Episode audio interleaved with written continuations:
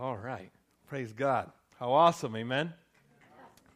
Today I want to share with you uh, just a portion of scripture that talks a little bit about, um, that talks about uh, just an example of someone dedicating their child. We'll go through that today. And I'll read from uh, 1 Samuel chapter 1. And it reads this way. And as I read that chapter, where I'm going to be talking to you as I read that chapter, we're going to stop for a minute, talk to you for a little bit, and move forward, okay?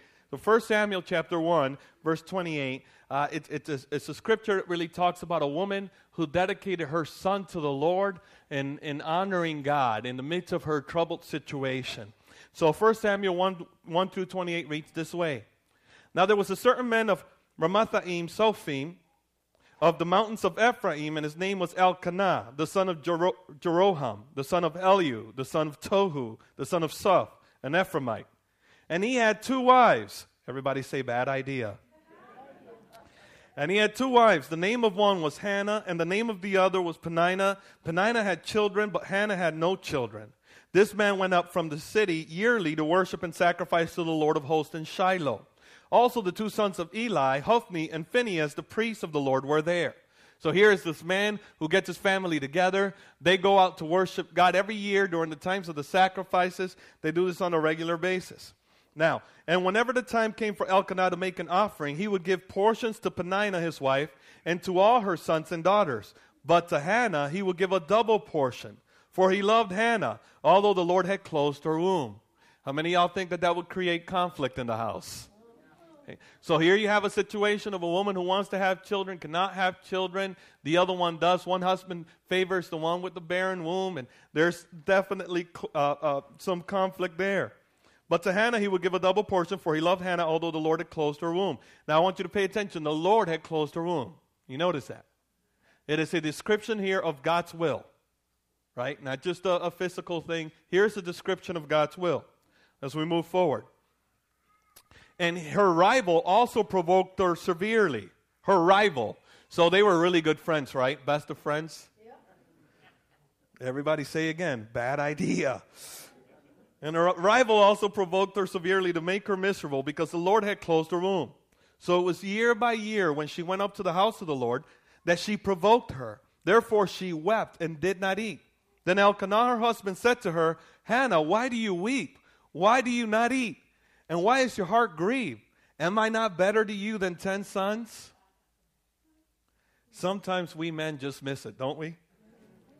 So so Hannah arose after they had finished eating and drinking in Shiloh.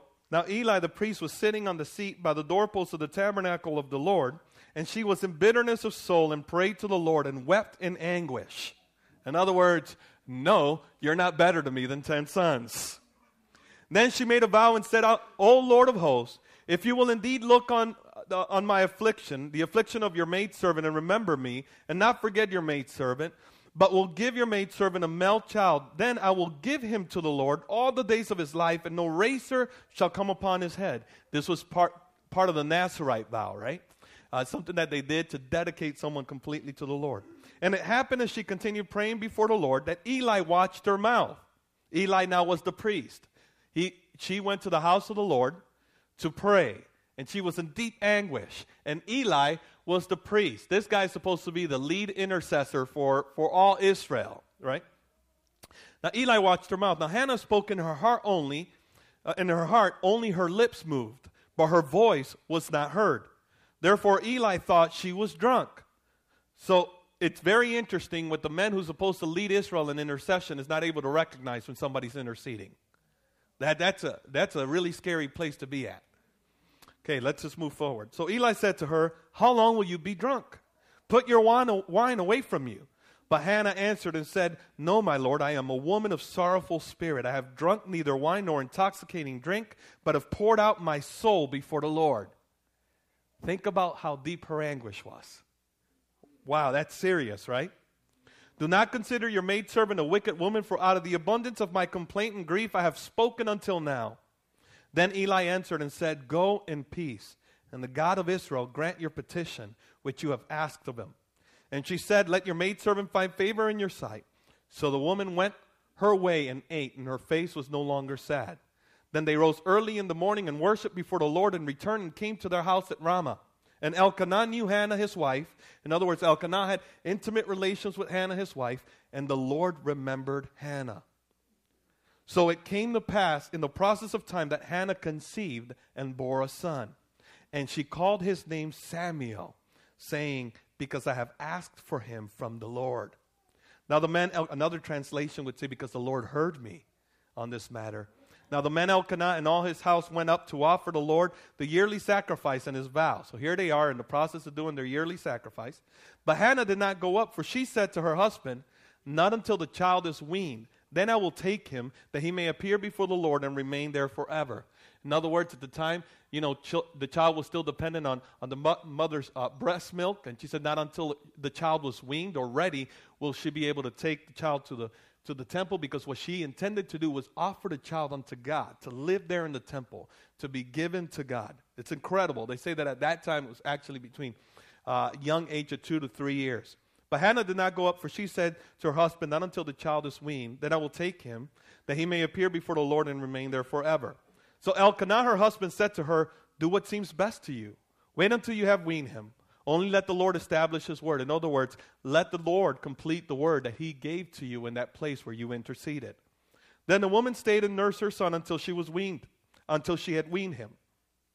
Now, when she had weaned him, she took him up with her with three bulls, one ephah of flour, and a skin of wine, and brought him to the house of the Lord in Shiloh. And the child was young. Then they slaughtered the bull and brought the child to Eli. And she said, O my Lord, as your soul lives, my Lord, I am the woman who stood by you here, praying to the Lord.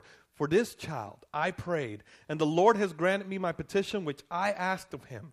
Therefore, I also have lent him to the Lord. As long as he lives, he shall be lent to the Lord. So they worship the Lord there.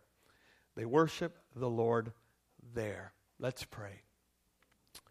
Thank you, Lord, for uh, this incredible scripture. Would you, at this point, Lord God, just communicate this scripture to all of us today? I thank you for the anointing to declare your word. I thank you for the power of your Holy Spirit to receive your word and really pay attention to the lessons that we learn here through Hannah's story. We pray these things in Jesus' name. Amen. Amen. amen. Well, here you have this incredible story of a woman who obviously, because of God's will, was barren for a due time. And we see uh, uh this incredible story of how God answered her prayer. And ultimately, at the end of the story, the child that she has is the, the man uh, that we know as, as Samuel, who becomes one of the most important prophets during the time of Israel. So, matter of fact, Samuel is the one who anoints David. And that is significant because David is Jesus' great, great, great, great grandpa, right? And so Samuel, as a prophet, was blessed by God to be the one who anointed the line of the Messiah. And every prophet in the Old Testament lived to declare God's word and to see God's promise fulfilled.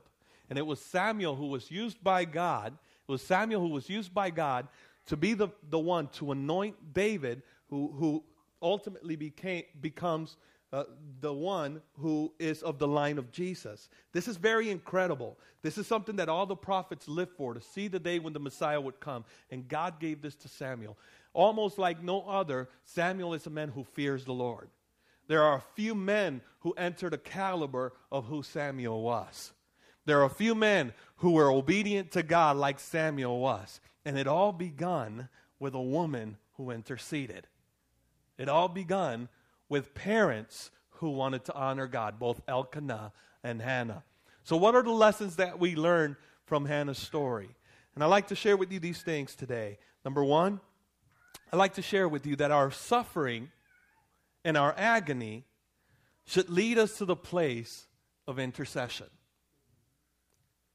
I'd like to share this with you again. Our suffering and our agony, our desperation, should lead us to the place of prayer.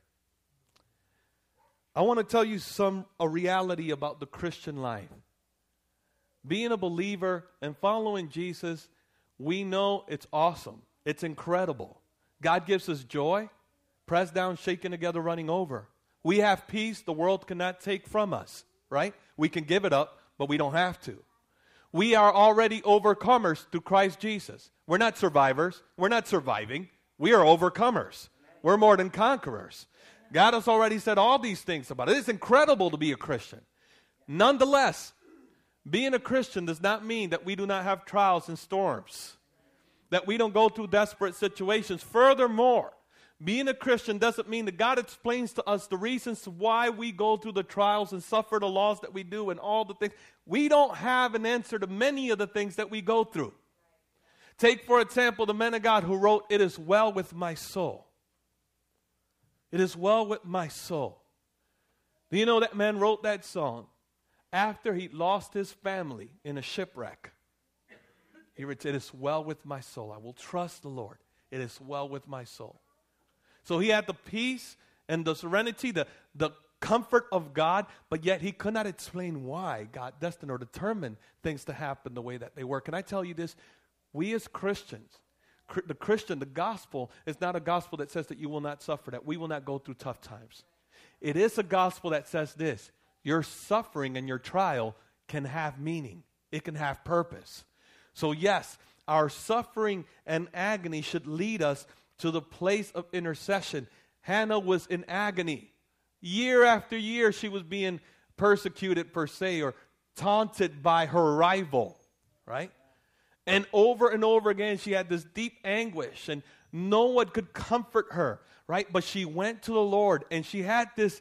She had this intensity about her that she will not leave that place until God did something. And I, I wonder if that intensity still exists in the church that we will say, I'm going to park in the place of prayer until God does something. I want to tell you today the power of the church is still prayer. The lifeline of the church is still prayer. God moves through people who pray. There is no such thing as revival without prayer. There is no such thing as understanding and knowing God without prayer. And, and we have to begin to redeem prayer and redeem our prayer life. We have to begin to stop saying things like, well, there's nothing left to do but just pray to talk about prayer like a diminished, humbled place of no answers and no power. Prayer is power, prayer is life. Not because you say the right words, but because He is the word of life. Not because you know the scriptures on healing, but because He is Jehovah Rapha who heals. Not because you have the words that will comfort you in prayer, but because He is the comforter in the midst of every storm that you face our agony, our desperation, and our all that stuff should lead us to this place of seeking God. You and I ultimately have a, a pitchfork, or a, a fork in the road before us, right? Excuse me, a fork in the road before us. Either we will choose life and seeking hard after God, or we will choose to walk away from Him. And every crisis will present you that situation. Every storm will say to you, What will you do now? Now that you've gone through this, what will you decide? Will you choose to go after God or will you choose to run away from God? And I'm going to tell you, those are life changing, destiny shaping decisions. And I pray that in, your, in the midst of your storms, they will come. In the midst of your trials, they will come. That you make a decision to run hard after God. Can I say this? Our suffering and agony should lead us to the place of intercession. Secondly, there will be suffering in our lives that only God will be able to comfort us through. There will be uh, suffering in our lives that only God will be able to comfort us through. You know, I can identify with Elkanah because as a husband, I've said the most idiotic things. hey, what's Aren't I better than 10 sons?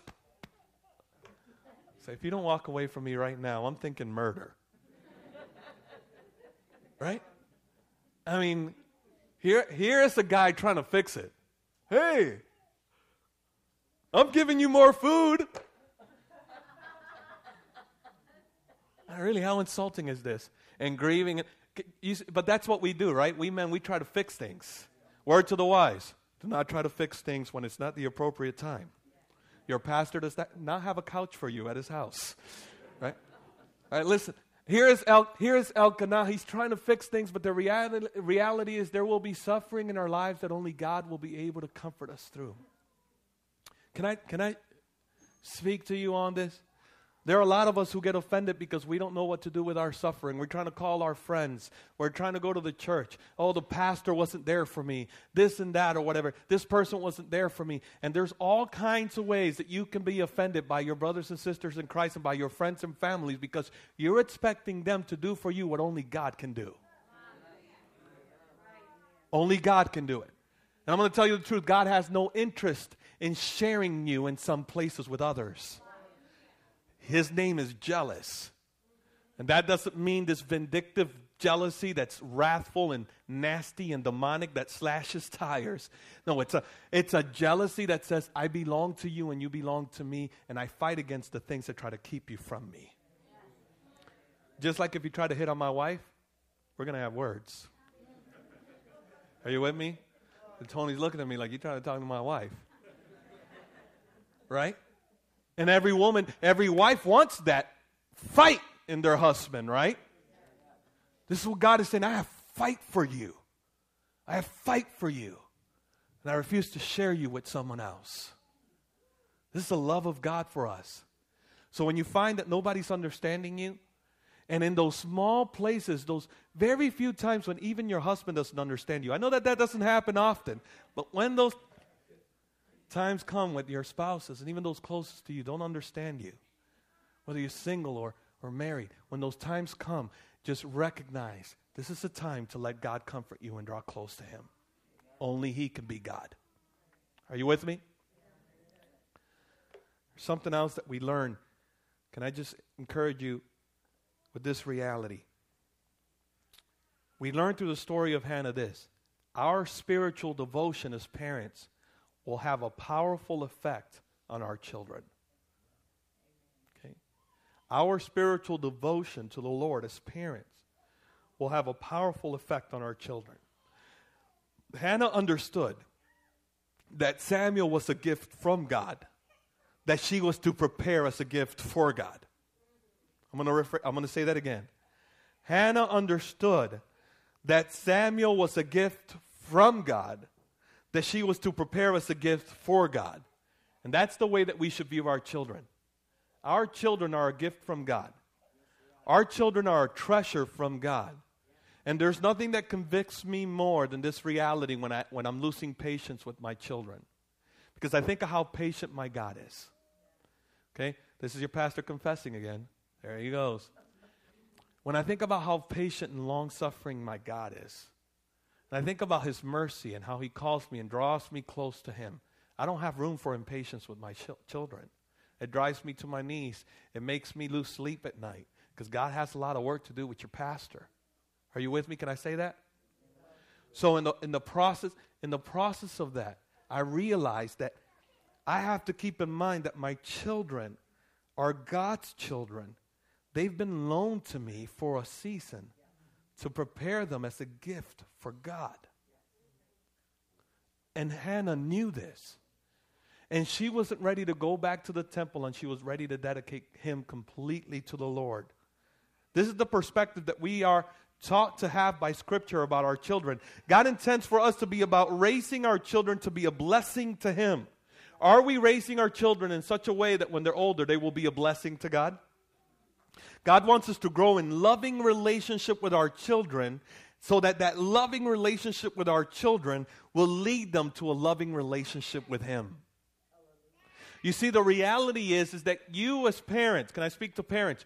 You will be the first representation of God to your children. Fathers, can I speak to you about this? It is inevitable for your son to relate to God as he relates to you. Because you are a representation. You're made to be an image. You're made to be an ambassador, a representative of the Heavenly Father. And the way you walk, the way we do fatherhood will reflect on Him, whether right or wrong. Take it from someone who had to deal with a lot of father issues. Are you with me? Can I say that today? We have this incredible responsibility. It's given from God, and don't worry, God's going to give us the strength. And even in our mistakes, we can fall forward and be godly examples. Can I say that? Amen? Amen. This is the perspective that we are taught by Scripture. So we are taught that in our loving relationship, as we walk in patience and love and mercy, and as we persevere in those things, and it is perseverance, it's long suffering, right? Sometimes it's long suffering. As we do that, we reflect of God's love, we reflect God's love and we're representative of that to our children. Listen to this. Can I can I say this? Oftentimes we see the struggle with parents and their children, parents serving the Lord and children not serving the Lord, or just a struggle about what, what is that all about? I, I don't know what that, all that's about. I know that I know that heaven was perfect and a third of the angels still fell. I know that. And I know that God's given us a mandate to raise our children in the ways of the Lord and that they will not depart from it. But I still know that children have their own decision to make. So in, the, in, the, in, in that whole process, all I do is I have to learn to keep humble before the Lord. That when I make mistakes, learn to ask for forgiveness of my children. Learn to depend on God in that area and continue to keep that flow of humility and of love between me and my children so that I can raise my children to be a blessing to my God. I heard this statement about raising children that impacted me forever, and I want to share this with you. Christian parents, listen to this. Rules, rules without relationship brings rebellion.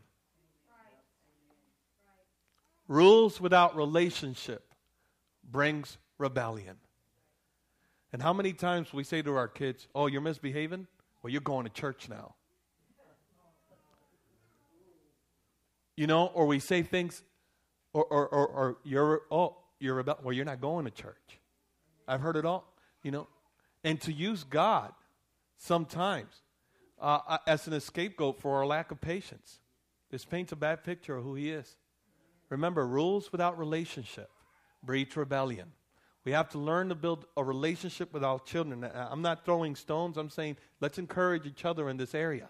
Rules without relationship breeds rebellion. We have this great responsibility. Do you know that throughout the Bible, over and over again, God tells parents, I want you to train your children to know and remember my ways. Psalm 145 says this a song of praise of David. I will extol you, my God and King, and bless your name forever and ever. Every day I will bless you and praise your name forever and ever. Great is the Lord and greatly to be praised, and his greatness is unsearchable. One generation shall commend your works to another and shall declare your mighty acts on the glorious splendor of your majesty and on your wondrous works I will meditate. They shall speak of the might of your awesome deeds, and I will declare your greatness. They shall pour forth the fame of your abundant goodness, and shall sing aloud of your righteousness. The Lord is gracious and merciful, slow to anger, and abounding in steadfast love.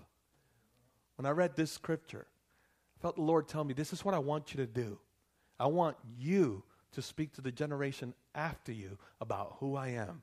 That they would see that I am abound, I am graceful, that I am merciful, that I am slow to anger, and I'm abounding in steadfast love. And that's and they will know that as you walk in that way towards your generation. Praise God for that.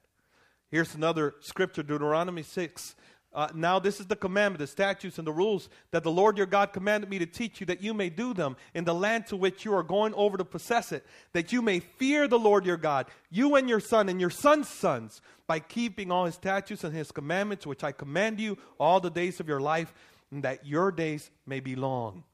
Here it is. God again saying, This is what I want you to do. I'm giving you my commandments. Fear me. It begins with us. We can't tell our children, Do as I say and not what I do says, I want you to fear me. And as you walk in me, obey me, teach your children to obey and walk in me. And let your children's children let continue that generationally. So primarily, this, this is something that Hannah did. Hannah recognized that she was called by God to, to treat Samuel as a gift from God that she was supposed to prepare for God. Secondly, Hannah Hannah provided a sacrifice for atonement at the altar. Here's something that Hannah did. When she went to Samuel, she offered sacrifices. Okay? She offered sacrifices. And the sacrifices were to atone for the sins of this three year old. You know? Some of us are like, oh, my two and three year old, they haven't done anything wrong. You know, they're just perfect and blameless. You haven't had a two year old in a while, Pastor. What's going on? No, I know. But listen, here is what she spiritually recognized that even Samuel at a young age needed prayer, needed uh, to, to someone to stand in the gap. And you and I, parents, we cannot forget to stand in the gap for our children in the area of prayer. We cannot forget to pray the old prayer of the saints that says, Cover our children with the blood of the Lamb. Cover our children with the sacrifice of your Son. Cannot forget to stand in the gap and pray and intercede. We cannot, our children will ultimately make a decision for or against God. But I believe strongly that our prayer life sets a guardrail for our children. Are you with me? Our children have decision to make, but I believe that our prayer life as parents, they begin to set a guardrail for our children and set up divine appointments for our children to walk in the will of the Lord. Your prayer life has power. You need to hear this. Hannah prayed in her anguish before God, and God gave her a son who became one of the most instrumental men of God in the entire history of humanity. Your prayer life as parents, you have power. Not only what you pray, but what you speak over your child. Yep, there's power. So Hannah provided a sacrifice for atonement. She prayed, pleaded, interceded for her children, and ultimately at the end, Hannah devoted the child, trusting God. I mean, think about it as a mom, this is difficult. Here she is, three years, raising this child, nursing this child. She's going to give this child now and leave it at the temple and visit once a year to see him, right? The Bible doesn't give us any account of any other visitation throughout the year. This child grew now at the temple of the Lord. Hannah made a, a Hannah devoted uh, Samuel completely to the things of God. And I want you to think about what that means, what that means for you and I. Because Hannah had three years to change her mind, didn't she? You know, have you ever said, God, I'm going to do this for you? And like a day later, you were like, well, that's not what I meant. What I meant was that I was going to convince DJ to do that for you. Anybody ever been there? Father, I'm gonna I'm gonna start this 21 day fast. Woo! We're gonna do this. I was gonna start the fast, Lord. I didn't know that I was. I mean, I wasn't planning on the three days, maybe, but you know, right? Anybody ever been there? Ever heard the story of the guy who had two sheep? He loved his sheep. He was so glad he couldn't believe he had two sheep. God gave him two sheep. He was so happy. He looked at his wife and said, I'm going to give these sheep to the Lord. God has blessed me. You know what I'm going to do? I'm going to take this one, I'm going to take this sheep, one of these sheep, I'm going to give to the Lord because the Lord given me these two wonderful sheep. Over the course of time, one sheep dies, and he looks at his wife and says, oh, The Lord's sheep has died.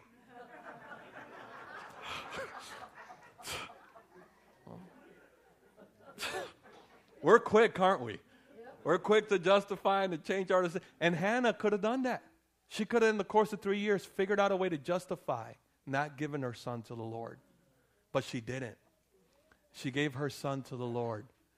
And look, it was a difficult place where they were in. Because Eli, number one, we don't even know if he interceded anymore. And his sons didn't have a heart after the things of God. And Hannah and her husband knew about this because her sons were taking advantage of the people of God in the house of God. But still, she had this conviction that this was what she was supposed to do. Wow. Isn't that incredible? How God still protected Samuel in the midst of all that? Let me ask you something. We're quick to ask for God's blessing and favor over our children.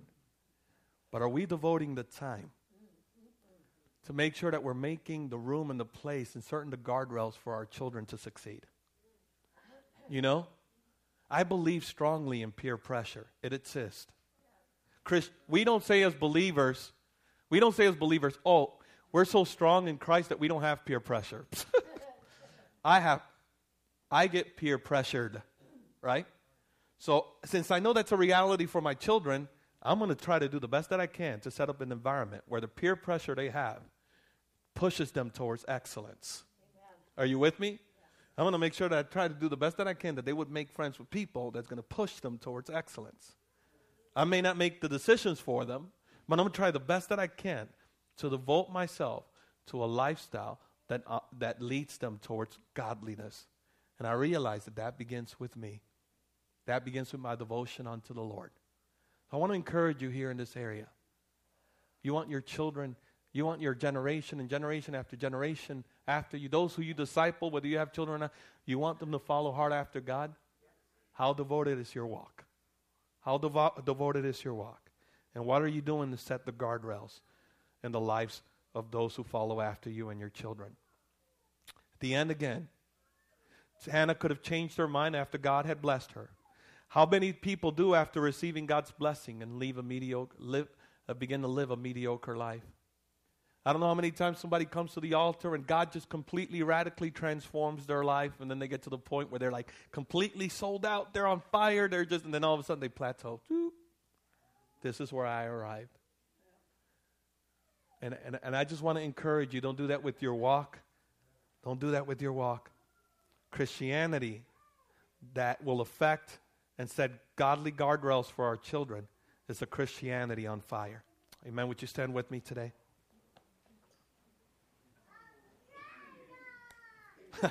She's like, finally. oh. Praise God. Praise God. Father, we thank you today for all that you teach us in your word. Thank you today for your presence. Thank you for your peace in our lives. Thank you for doing a mighty work today in the lives of all of those who are here today. If you're here today and you're saying, uh, well, can I invite the altar workers first? Altar workers, if you could come up to the altar, those who pray with me. You're here today and you're saying, Pastor, I'm going through a tough time. And I want to make a decision today as I'm at the fork of the, on the road. I want to make a decision to run towards God instead of running away from Him.